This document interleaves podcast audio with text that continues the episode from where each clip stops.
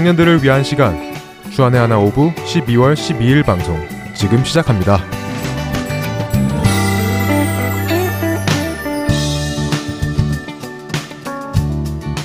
애청자 여러분 안녕하세요. 진행에 박영규입니다. 반갑습니다. 정다은입니다.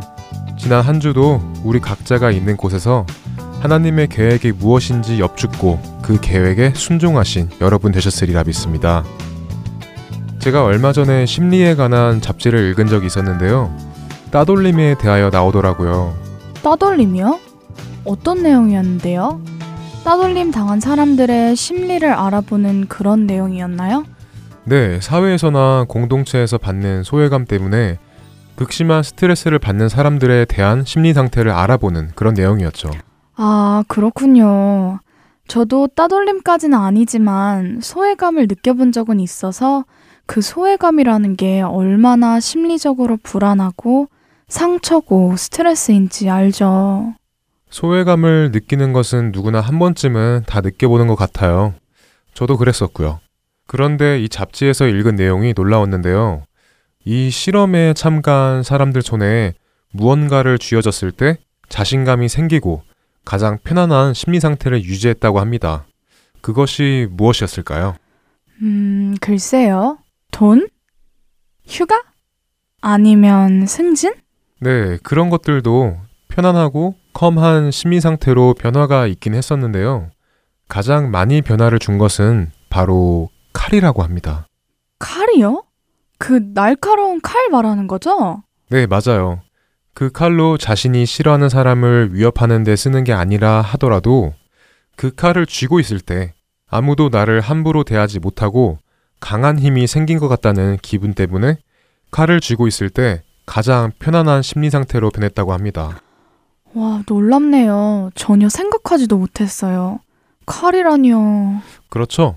이런 결과를 보고 있을 때 들었던 생각이 이렇게 소외감을 받았을 때나 불안하고 스트레스를 받고 화나고 슬프고 또 이런저런 감정 상태일 때 과연 우리의 손에 무엇이 쥐어졌을 경우 우리는 편안하고 힘이 되고 안정을 찾을 수 있을까 하는 생각이 들었습니다. 첫 찬양 듣고 오겠습니다.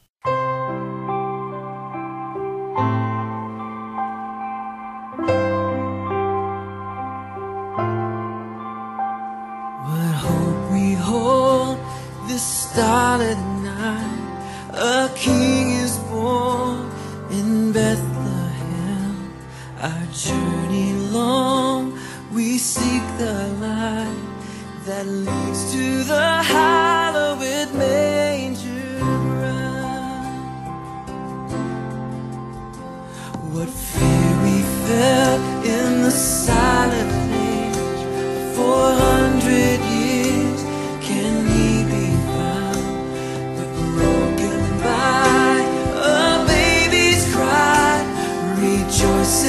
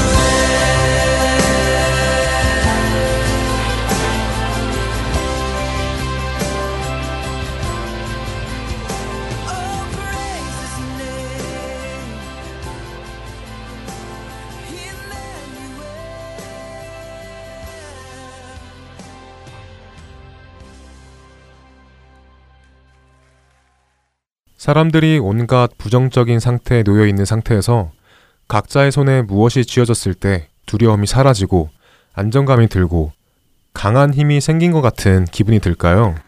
사람에게 놓여진 상황에 따라 다르겠죠? 찬양 전에 나눈 이야기에 나오는 사람들처럼 소외감이 들고 주위 사람들이 자신을 함부로 하고 무시한다면 칼을 들었을 때 편안해지고 자신감이 생길 수도 있겠고 필요로 하는 것, 위로가 될 만한 것에 따라 다를 것 같은데요.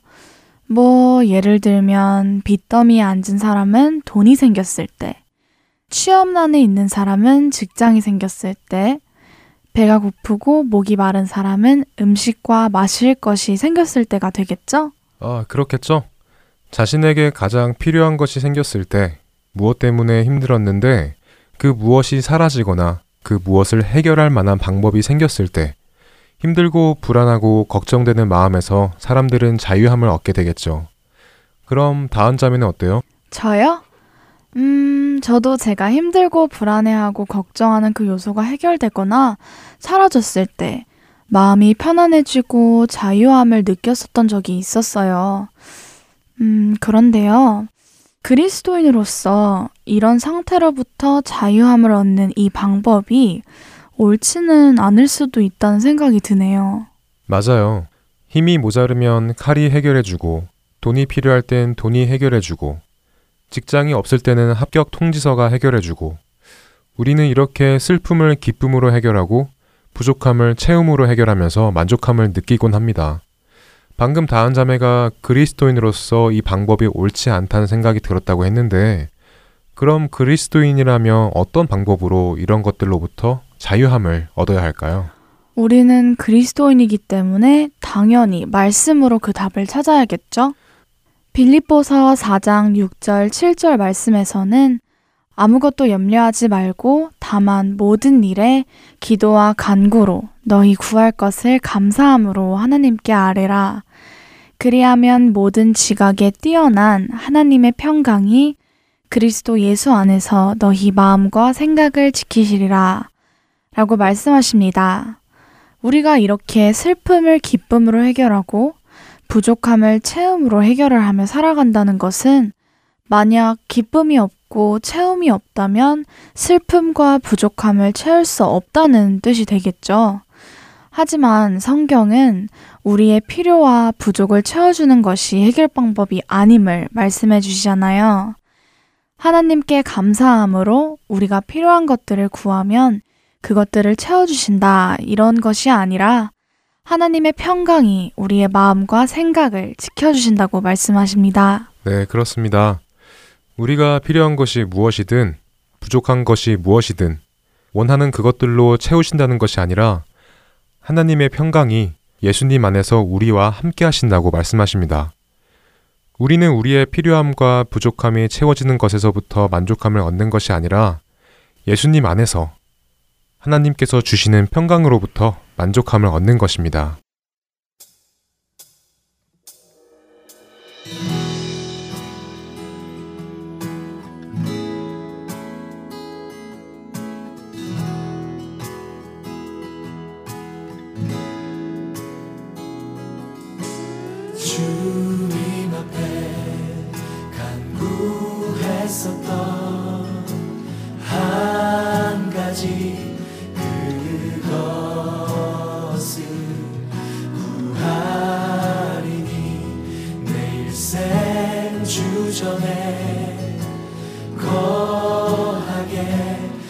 하소서. 주님 앞에 주님 앞에 간구했었던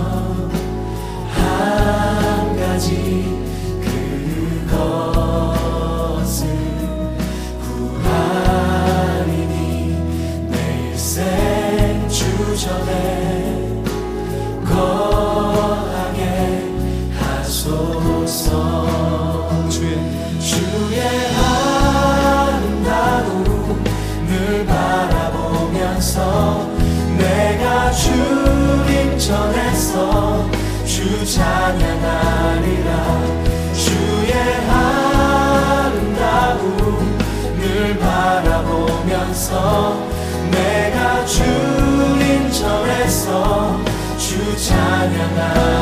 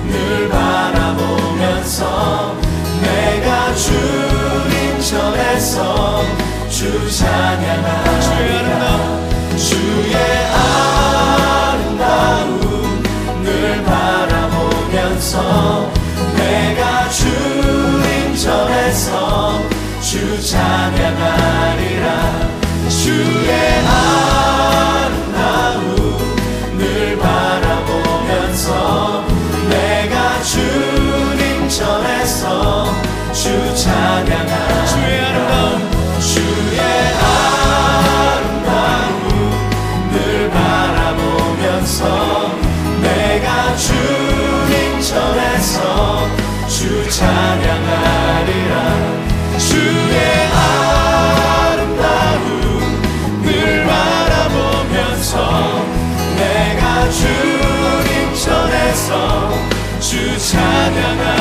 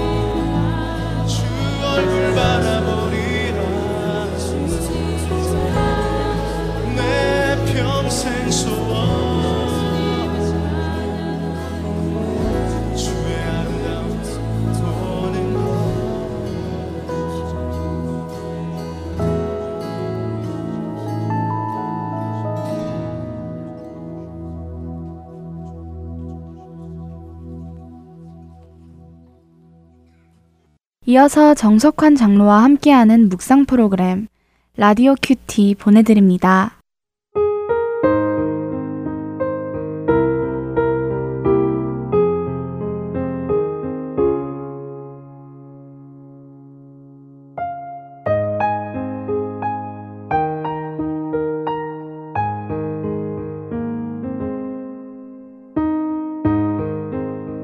여호와께서 너희를 위하여 싸우시리니 너희는 가만히 있을지니라.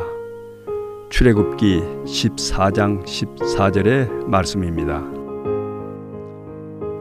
유대인의 탈무드에는 이런 유대인의 전통이 기록되어 있습니다.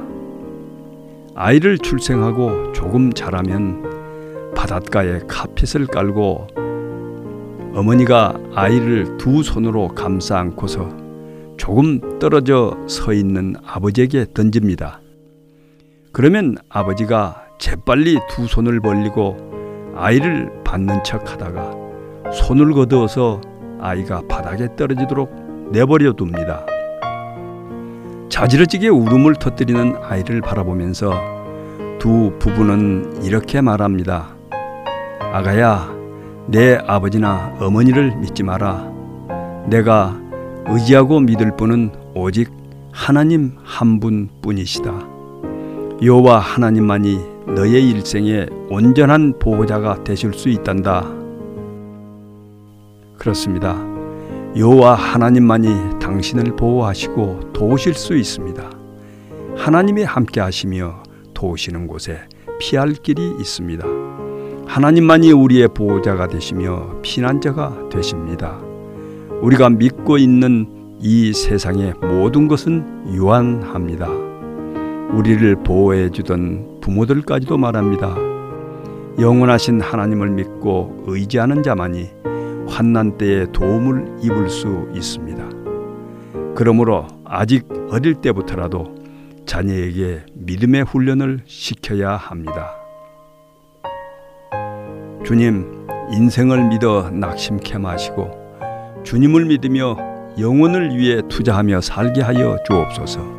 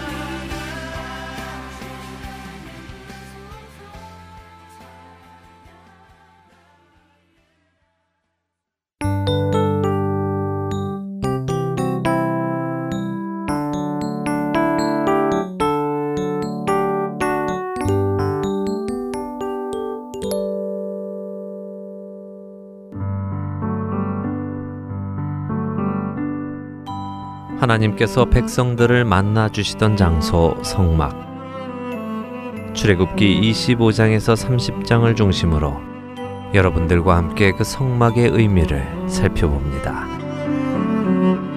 주안의 하나 2부에서 찾아뵙겠습니다.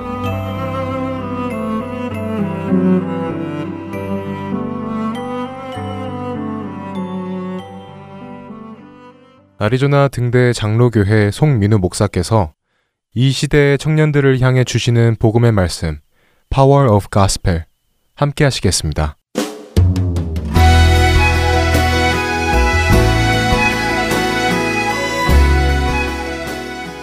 할텐 서울 복음 방송 애청자 여러분 반갑습니다.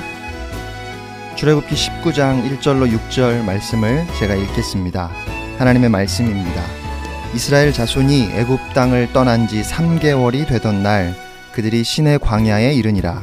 그들이 리비딤을 떠나 시내 광야에 이르러 그 광야의 장막을 치되 이스라엘이 거기 산 앞에 장막을 치니라. 모세가 하나님 앞에 올라가니 여호와께서 산에서 그를 불러 말씀하시되 너는 이같이 야곱의 집에 말하고 이스라엘 자손들에게 말하라.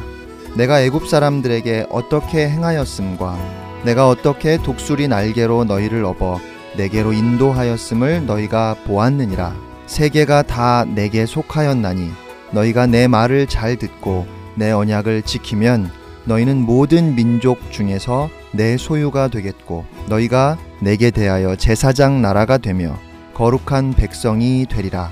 너는 이 말을 이스라엘 자손에게 전할지니라. 아멘. 여러분은 혹시 많은 사람들 중에 선택을 받았던 경험이 있으십니까?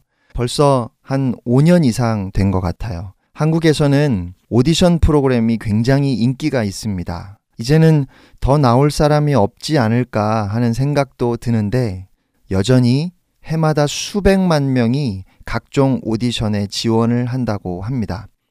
일반적으로 먼저 그 분야의 전문가들이 심사를 해서 보통 10명 정도를 뽑게 되고요. 그 후에는 생방송 경연에서 심사위원들의 평가와 함께 국민들의 문자 투표를 통해서 다음 라운드 진출과 혹은 탈락이 결정이 됩니다. 방송을 보면 매주 사람들에게 선택을 받은 사람과 탈락한 사람의 희비가 엇갈리는 것을 보게 됩니다. 뽑힌 사람들은 탈락하는 사람들이 있으니까 마음껏 기뻐하지는 못하지만 안도의 숨을 쉬게 되고 탈락한 사람들은 아쉬움에 눈물을 흘리기도 하죠. 수많은 사람들 중에서 그렇게 선택을 받는다는 것은 참 기쁜 일일 겁니다. 물론 다른 경우도 있겠죠. 만약에 제가 여러분 중에 한 사람을 꼭 집어서 이 시간이 끝나고 잠깐 따로 보자고 하면 여러분은 어떤 생각이 드실까요? 일단은 왜 나를 부르는지 궁금하겠죠? 그러나 뭐 그다지 겁이 나거나 하지는 않을 겁니다. 그런데 반대의 경우에 저는 겁이 납니다. 여러분 중에 누군가가 저한테 따로 보자고 하면 제가 굉장히 소심하거든요. 그래서 일단 어, 내가 뭘 잘못했나 하는 생각이 가장 먼저 들어요. 네, 저는 A형입니다. 아무튼 이처럼 선택을 받는 것은 감격스럽고 기쁠 수도 있지만 혹은 부담스럽거나 불안하기도 한 일입니다. 조금 전에 읽었던 출애굽기 19장 1절로 6절 말씀은 하나님께서 이스라엘 백성을 선택하시는 내용입니다. 이스라엘 민족은 하나님의 소유, 제사장 나라, 거룩한 백성으로 하나님께 선택을 받았습니다. 우리는 보통 이 말씀을 축복의 말씀으로 이스라엘 민족에게 특별히 복을 주시는 말씀으로 이해합니다. 모든 민족 중에서 내 소유가 되겠고 제사장 나라가 되며 거룩한 백성이 되리라. 수많은 민족 중에 하나님께 선택을 받아서 특별한 민족, 특별한 나라가 된다는 말씀이니까 우리는 얼마든지 이 말씀을 축복이라고 생각할 수 있을 겁니다. 그런데 저는 오늘 말씀을 보면서 잘 이해가 안 되는 부분이 있었습니다. 5절, 6절 말씀을 다시 보면 하나님께서 모세에게 이렇게 말씀하셨습니다.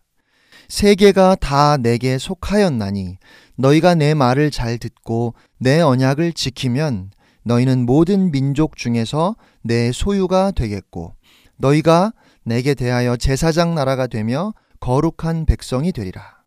그리고 이 말씀을 그대로 이스라엘 자손들에게 전하라고 하셨습니다. 이 말씀에서 제가 잘 이해가 안 되는 것은 하나님께서 너희가 내 말을 잘 듣고 내 언약을 지키면 너희는 모든 민족 중에서 내 소유가 될 것이라고 그렇게 말씀하셨습니다. 자, 그러면 이 말씀을 하실 때 이스라엘 민족이 아직은 하나님의 소유가 아닌가요? 오늘 말씀을 있는 그대로 보면 이스라엘 민족은 아직은 하나님의 소유가 아니어야 되죠.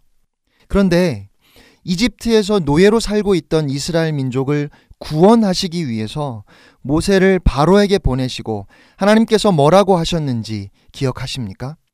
출애굽기 5장 1절 말씀입니다. 그 후에 모세와 아론이 바로에게 가서 이르되 이스라엘의 하나님 여호와께서 이렇게 말씀하시기를 내 백성을 보내라. 그러면 그들이 광야에서 내 앞에 절기를 지킬 것이니라 하셨나이다. 하나님이 뭐라고 하셨죠? 나의 백성을 보내라. 누구의 백성입니까? 나의 백성. 다시 말해서 하나님의 백성. 이미 이스라엘은 하나님의 백성입니다. 이스라엘의 하나님 여호와께서 이렇게 말씀하셨다고 그렇게 기록되어 있어요. 하나님의 백성이기 때문에 하나님께서 구원하셨습니다. 이스라엘 백성을 구원하시기 위해서 열 가지 재앙으로 이집트를 심판하셨고 이스라엘을 공격하려고 했던 그 이집트의 군대를 바닷물로 쓸어버리신 것은 이스라엘이 하나님의 백성이라는 증거입니다.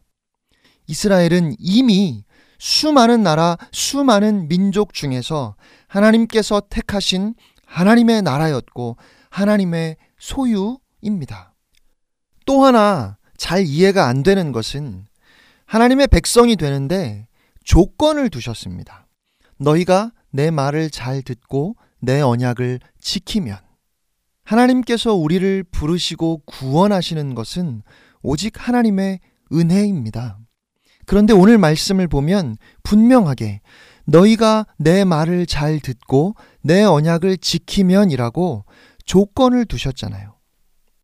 이것이 정말 조건이라면 이스라엘 민족이 하나님의 말씀을 안 듣고 언약을 지키지 않으면 어떻게 되어야 하죠? 하나님께서 이스라엘을 버리셔야 됩니다. 그렇죠? 그런데 버리셨나요? 이스라엘 민족이 얼마나 하나님의 말씀을 안 들었습니까? 하나님의 언약을 얼마나 쉽게 깨뜨렸나요? 잘 아시는 것처럼 이 언약을 맺는 동안에도 그들은 금송아지를 만들어서 섬겼습니다. 그 후에도 이스라엘은 계속해서 하나님의 말씀을 안 듣고 그 언약을 지키지 않아요. 끊임없이 하나님을 버리고 배신합니다. 그런데 끝까지 하나님은 이스라엘을 버리지 않으셨어요. 만약에 이것이 정말 하나님의 백성이 되는 조건이었다면 이스라엘 민족은 절대로 가나안 땅에 들어갈 수 없었습니다. 그 전에 이미 몇 번이나 하나님께 버림받았어야 해요. 그러면 도대체 오늘 하나님께서 모세에게 말씀하셨고 또 이스라엘 자손에게 그대로 전하라고 하셨던 이 말씀은 무슨 의미일까요? 우리가 이 말씀을 이해하기 위해서 먼저 하나님께서 우리를 구원하시는 그 이유를 알아야 합니다. 여러분, 무엇 때문에 거룩하시고 공의로우신 하나님께서 악한 죄인들에게 선을 베푸시고 우리의 구원을 위해서 일하실까요? 눈이 정결하셔서 차마 악을 보지 못하시는 하나님께서 어떻게 죄인의 친구가 되실 수 있습니까? 오늘날 많은 사람들이 오해하고 있는 아주 잘못된 생각이 있습니다. 그것은 하나님께서 어떤 필요에 의해서 또는 관계를 갈망하는 마음 때문에 인류를 구원하시기로 작정하셨다고 말하는 것입니다. 정말 많은 사람들이 이렇게 오해하고 있습니다. 그러나 이것은 성경은 물론이고 역사적인 기독교 사상과 정면으로 충돌하는 아주 잘못된 생각입니다. 하나님의 속성에 관한 가장 중요한 교리 가운데 하나는 하나님의 자기 충족성입니다. 다시 말씀드리면 하나님은 아무것도 필요하시지 않으십니다. 여러분, 하나님은 우리와의 관계가 필요하지 않으십니다. 하나님은 아무런 부족이 없는 분입니다. 하나님은 관계가 필요 없으십니다. 성부, 성자, 성령께서 영원부터 영원까지 서로 완전한 교제를 나누고 계시기 때문입니다. 그러면 하나님은 무엇 때문에 우리를 구원하시기로 작정하셨을까요? 요한일서 4장 8절 말씀입니다. 사랑하지 아니하는 자는 하나님을 알지 못하나니 이는 하나님은 사랑이심이라. 아멘. 하나님께서 타락한 인간을 구원하기 원하신 이유는 하나님이 사랑이시기 때문입니다. 특별한 대답을 기대하셨다면 실망하셨을지도 모르겠습니다. 그러나 이것은 정말 놀랍고 경이로운 진리입니다. 하나님께서 우리를 사랑하신다고 말씀하지 않으시고 하나님이 사랑이시라고 말씀하십니다. 하나님은 사랑이시기 때문에 사랑이 하나님의 본성이기 때문에 하나님은 피조물을 유익하게 하시기 위해서 아무런 이유 없이 아무런 사심 없이 기꺼이 자신을 내어 주십니다. 여러분, 하나님께서 우리를 구원하시는 이유는 우리가 가치 있기 때문이 아닙니다. 우리는 아무 가치가 없는데도 하나님은 우리를 구원하십니다. 하나님의 사랑은 하나님의 성품과 하나님의 의지에서 비롯되는 것입니다. 인간의 인격이나 행위에 있는 어떤 가치나 공로가 하나님의 사랑을 이끌어내는 것이 결코 아닙니다. 우리는 하나님께 우리를 사랑하실 만한 아무런 이유도 드리지 못했습니다. 그러나 그럼에도 불구하고 하나님께서 죄인을 구원하시는 이유는 우리를 사랑하시기 때문이고 우리를 사랑하시는 이유는 하나님이 사랑이시기 때문입니다. 신명기 7장 7절 8절 말씀입니다. 여호와께서 너희를 기뻐하시고 너희를 택하심은 너희가 다른 민족보다 수효가 많기 때문이 아니니라. 너희는 오히려 모든 민족 중에 가장 적으니라. 여호와께서 다만 너희를 사랑하심으로 말미암아 또는 너희의 조상들에게 하신 맹세를 지키려 하심으로 말미암아 자기의 권능의 손으로 너희를 인도하여 내시되 너희를 그 종 되었던 집에서 애굽 왕 바로의 손에서 속량하셨나니 하나님께서 이스라엘 민족을 택하신 이유가 무엇입니까? 여호와께서 다만 그들을 사랑하시기 때문입니다. 오늘 우리가 하나님 왜 저희를 이처럼 사랑하시나요? 라고 물으면 하나님께서 뭐라고 대답하실까요? 내가 너희를 사랑하는 이유는 너희를 사랑하기 때문이다. 라고 그렇게 대답하실 것입니다. 이스라엘을 향하신 하나님의 사랑은 그들의 인격이나 행위와는 아무런 관계가 없습니다. 모든 것은 하나님의 성품과 하나님의 결정에 달려 있는 것입니다. 그리고 그와 동일하게 오늘 우리를 사랑하시는 이유는 하나님이 사랑이시고 또 우리를 사랑하시기로 결정하셨기 때문입니다. 에베소서 2장 4절 5절 말씀처럼 긍휼이 풍성하신 하나님은 우리를 사랑하신 그 크신 사랑 때문에 허물로 죽은 우리를 그리스도와 함께 다시 살리셨습니다. 여러분, 다시 말씀드립니다. 하나님께서 우리를 구원하신 이유는 우리가 사랑하실 만큼 가치가 있어서가 아닙니다. 또 우리 없이 홀로 지내실 수 없기 때문도 아닙니다. 우리는 사악하고 더럽고 비참하기 짝이 없어서 멸시와 버림을 받을 수밖에 없는 사랑이신 하나님이 아니면 아무도 관심을 기울이지 않는 처지에 놓여 있었습니다. 그런 우리를 하나님께서 구원하셨습니다. 여러분, 이것이 복음이고 그것이 바로 복음의 능력입니다. 이렇게 하나님의 값없는 사랑이 우리를 구원하시는 우선적인 이유입니다. 그런데 또 하나 성경에서 발견되어지는 구원의 이유가 있습니다. 저는 이미 이스라엘이 어떤 가치를 가지고 있었기 때문에 하나님께서 그들을 구원하신 것이 아니라는 사실을 말씀드렸습니다. 오히려 구원은 커녕 정죄 받을 이유만을 드렸을 뿐입니다. 마찬가지로 하나님은 우리에게서 우리를 구원하실 만한 이유를 단 한 가지도 찾으실 수 없는데 도대체 우리를 구원하시는 이유가 무엇일까요? 에스겔서 36장 22절 23절 말씀입니다. 그러므로 너는 이스라엘 족속에게 이르기를 주 여호와께서 이같이 말씀하시기를 이스라엘 족속아 내가 이렇게 행함은 너희를 위함이 아니요 너희가 들어간 그 여러 나라에서 더럽힌 나의 거룩한 이름을 위함이라. 여러 나라 가운데서 더럽혀진 이름 곧 너희가 그들 가운데에서 더럽힌 나의 큰 이름을 내가 거룩하게 할지라. 내가 그들의 눈 앞에서 너희로 말미암아 나의 거룩함을 나타내리니 내가 여호와인 줄을 여러 나라 사람이 알리라. 주 여호와의 말씀이니라 하나님께서 우리를 구원하시는 또 하나의 동기 구원의 목적은 바로 하나님의 영광입니다. 다시 말하면 하나님은 그 기쁘신 뜻에 따라 자신을 위해 우리를 구원하십니다. 하나님은 자신을 위해 많은 민족 가운데서 이스라엘을 구원하시기로 작정하셨습니다. 자신의 영광과 큰 이름을 밝히 드러내 찬양을 받으시고 세상 만민이 오직 자신만을 하나님으로 알게 하시기 위해 구원을 베푸셨습니다. 이스라엘에게 베푸신 모든 복으로 인해 그 소식을 듣는 모든 사람에게 영광과 존귀를 받으시기 위해 하나님은 자기 백성을 구원하신 것입니다. 예레미야 33장 8절 9절 말씀입니다.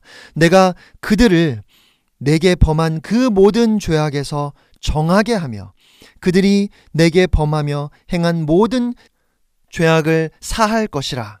이 성읍이 세계 열방 앞에서 나의 기쁜 이름이 될 것이며 찬송과 영광이 될 것이요. 그들은 내가 이 백성에게 베푼 모든 복을 들을 것이요. 내가 이 성읍에 베푼 모든 복과 모든 평안으로 말미암아 두려워하며 떨리라. 성경은 우주의 창조 인간의 타락 이스라엘 민족 그리스도의 십자가 교회 민족들에 대한 심판이 한 가지 최종적인 목적, 곧 하나님의 영광을 이루기 위한 것이라고 분명하게 가르쳐 주고 있습니다. 하나님의 영광, 곧 하나님의 완전하심을 나타내는 것이 하나님이 행하시는 모든 사역의 최종 목표, 목적입니다. 혹시 하나님께서 하나님 자신의 영광을 위해 일하신다는 것이 마음에 들지 않으십니까? 못마땅하신가요? 옳지 않다는 생각이 드실지도 모르겠습니다. 그러나 하나님은 모든 피조물을 합쳐놓은 것보다 무한히 더 위대하십니다.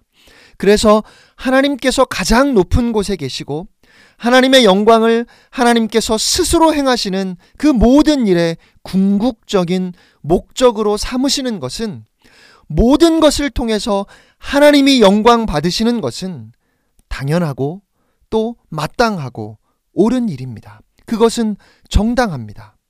그런데 여기서 우리가 알아야 할 중요한 사실은 하나님은 피조물의 유익을 무시한 채 오로지 하나님 스스로의 영광만 구하시지 않으신다는 사실입니다. 아니, 오히려 하나님께서 피조물에게 베푸실 수 있는 가장 큰 은혜는 스스로를 영화롭게 하시는 것입니다.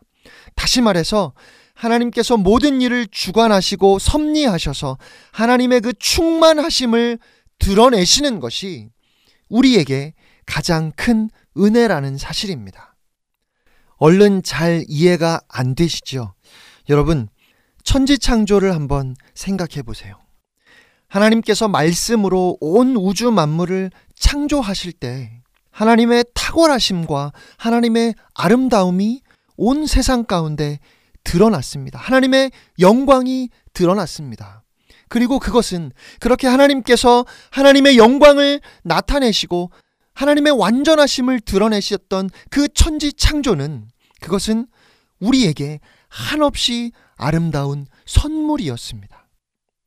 하나님의 영광을 가장 위대하게 드러낸 사건이 무엇이지요?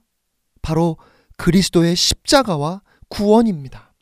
갈보리 십자가를 통해서 하나님의 완전하심과 아름다우심이 가장 탁월하게 나타났습니다. 그리고 그렇게 드러난 하나님의 영광은 우리에게 최고의 행복, 유일한 만족을 주는 무한히 감격스러운 선물입니다. 하나님은 자신의 이름을 위해 스스로의 영광을 위해 위대한 구원을 이루셨고 우리는 그런 하나님을 기뻐하고 즐거워합니다. 자, 그러면 다시 출애굽기 19장 말씀으로 돌아가서 모세에게 말씀하셨고 이스라엘 민족에게 전하라고 하셨던 말씀. 내가 애굽 사람에게 어떻게 행하였음과 내가 어떻게 독수리 날개로 너희를 업어 내게로 인도하였음을 너희가 보았느니라. 세계가 다 내게 속하였나니 너희가 내 말을 잘 듣고 내 언약을 지키면 너희는 모든 민족 중에서 내 소유가 되겠고 너희가 내게 대하여 제사장 나라가 되며 거룩한 백성이 되리라. 여러분 이 말씀은 어떤 말씀일까요? 여러분 이 말씀은 이스라엘 민족의 구원에 대한 말씀이 아니고 또 그들에게 복을 주시는 말씀이라기보다는 이 말씀은 사명에 대한 말씀입니다. 오늘 이 말씀은 이스라엘을 구원하시는 하나님의 조건이 아닙니다. 이미 은혜와 사랑으로 이스라엘을 구원하신 하나님께서 이스라엘에게 사명을 주시는 말씀입니다. 하나님께서 이스라엘을 구원하셨습니다. 거기에는 조건이 없었습니다. 이스라엘이 구원받을 만 해서 구원하신 것 아니잖아요. 사랑받을 만 해서 사랑하신 것이 아니잖아요. 정말 자격이 없는데 하나님께서 은혜와 사랑으로 이스라엘을 택하셨습니다. 하나님의 백성 삼으셨습니다. 그렇게 구원하셨습니다. 어떻게 구원하셨지요? 독수리 날개로 이스라엘 민족을 업어서 구원하셨습니다. 그렇게 하나님께서 사랑하셨고, 그렇게 하나님께서 구원하신 이스라엘 민족을 향해서 이제는 하나님의 말씀을 잘 듣고 하나님과의 그 언약을 잘 지켜서 하나님의 사명을 감당하라 말씀하시는 것입니다. 많은 사람들이 복음을 예수 믿고 구원받는 것이라고 말합니다. 맞지요? 맞습니다. 그런데 한편으로는 틀렸습니다.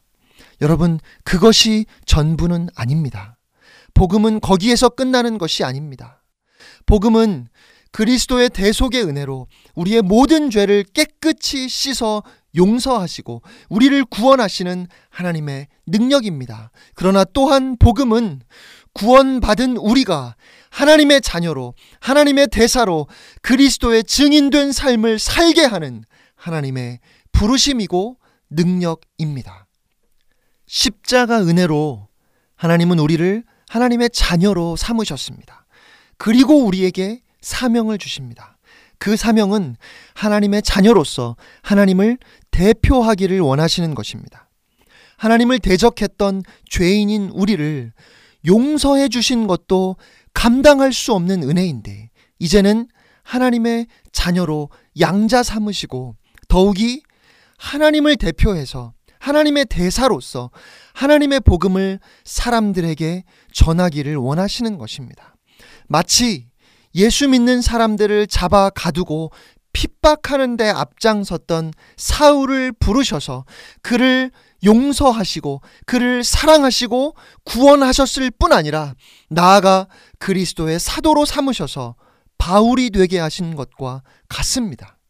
그러면 무엇이 사명입니까? 무엇보다 하나님의 소유가 되는 것, 그것이 사명입니다. 하나님께서 우리를 사랑하셔서 우리에게 무엇이든 선택할 수 있는 자유를 주셨지만, 그러나 본질적으로 우리는 하나님의 소유임을 기억해야 합니다. 말씀을 보면 세계가 다 내게 속하였다고 하나님께서 말씀하십니다. 하나님이 온 우주의 주인이십니다. 여러분, 이 사실을 믿으십니까? 온 세계가 다 하나님께 속하였다는 것을 여러분 인정하십니까? 네. 하나님이 온 세계의 주인이심을 세계가 다 하나님께 속하였음을 우리는 인정합니다. 그런데 세계가 하나님께 속하였다는 사실은 인정하는데 그 세계에 비하면 마치 점 하나 찍은 것과 같은 나.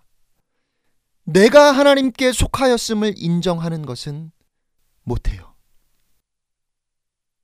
하나님이 나의 주인이심을 인정하는 것은 어렵다는 말입니다. 그런데 세계가 다 하나님께 속하였다면 그 중에 지극히 작은 나, 나는 당연히 하나님께 속하였고 하나님의 것입니다. 나의 시간도, 나의 물질도, 나의 재능도 다 하나님의 것입니다. 사랑하는 여러분, 여러분은 하나님의 것입니다.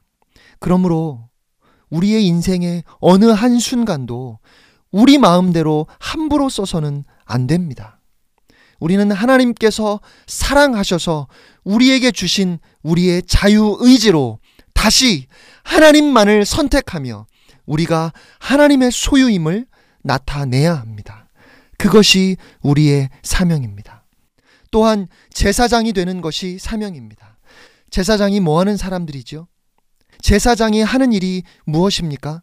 하나님께 제사 드리는 것. 오늘날로 말하면 하나님께 예배하는 것. 맞지요? 그러나 제사장은 단순히 예배 드리는 사람이 아니라 모든 사람들을 하나님께로 인도해야 하는 책임이 있는 사람들입니다.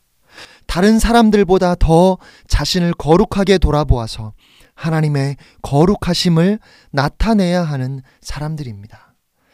사람들의 죄를 가지고 하나님 앞에 나아가서 용서를 구하는 사람입니다. 사람들이 하나님을 잘 섬길 수 있도록 자신을 희생하는 사람입니다. 우리는 바로 그러한 제사장으로 부르심을 받았습니다. 그리고 거룩한 하나님의 백성이 되는 것이 사명입니다. 거룩하다는 것은 구별됨을 의미합니다.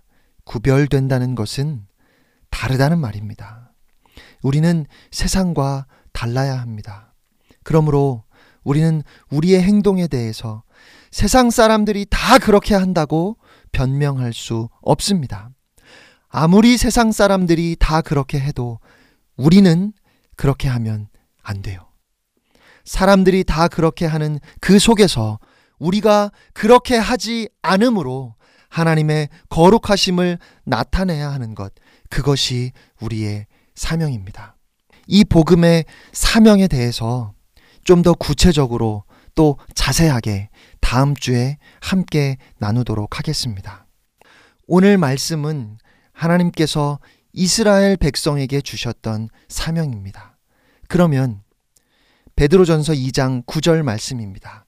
그러나 너희는 여기서 너희는 누구일까요? 교회, 성도, 그리스도인 바로 우리를 뜻합니다.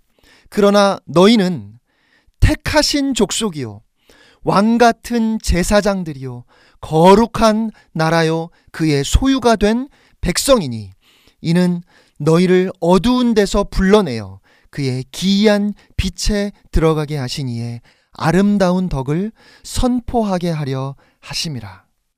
바로 여러분이 왕이며 제사장입니다. 바로 여러분이 거룩한 나라입니다. 여러분이 하나님의 소유된 백성입니다.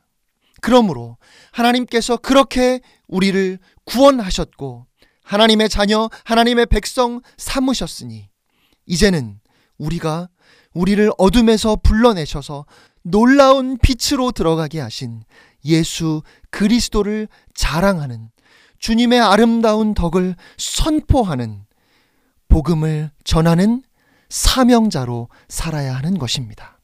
이것이 우리를 구원하신 하나님의 뜻입니다. 이것이 복음이 우리에게 주는 복음의 사명입니다. 복음으로 살아내는 왕이며 제사장이며 거룩한 나라 하나님의 소유된 백성으로 살아가는 사명자들이 다 되시기를 주님의 이름으로 축복합니다.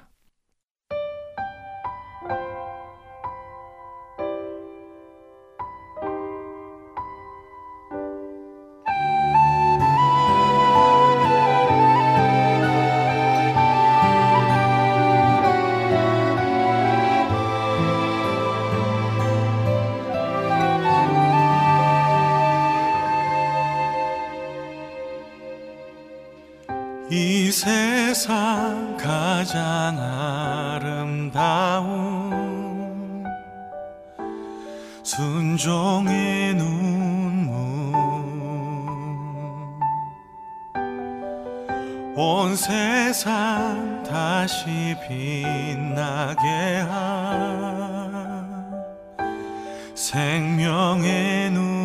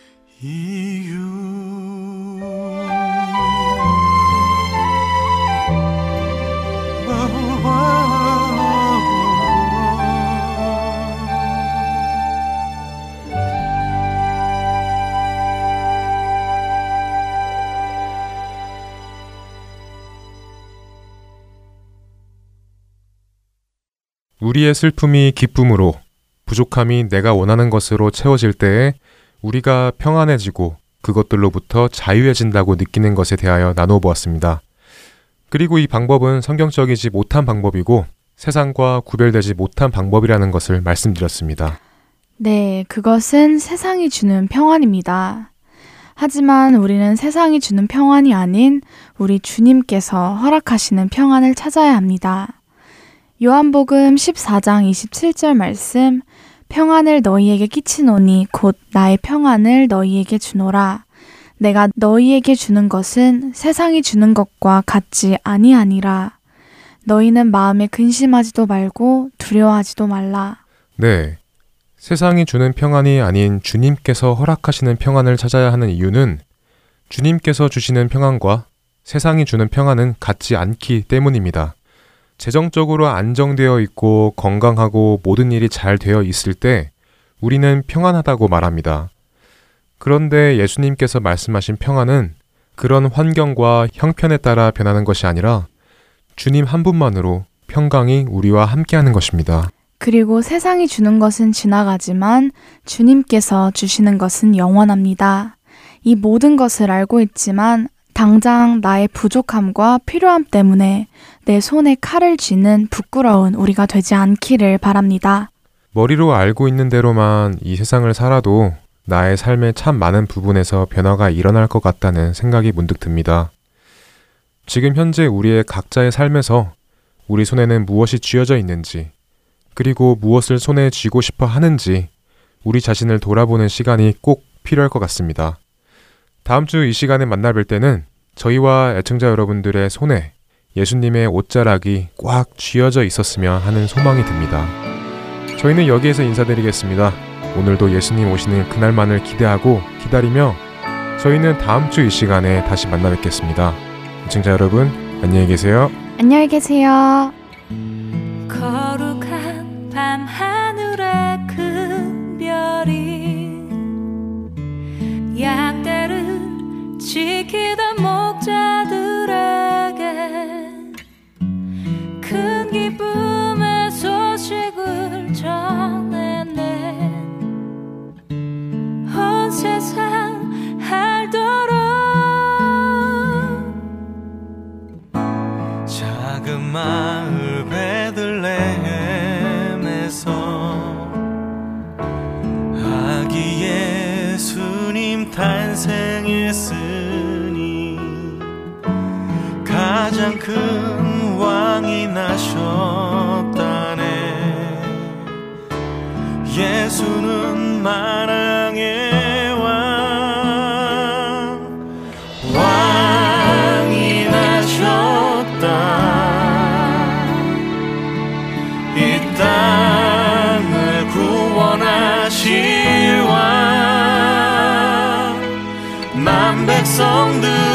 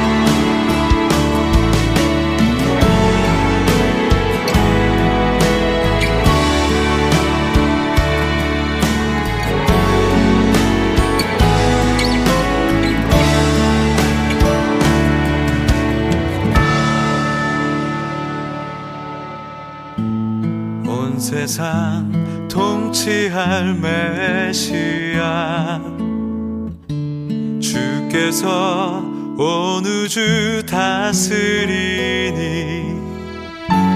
그 나라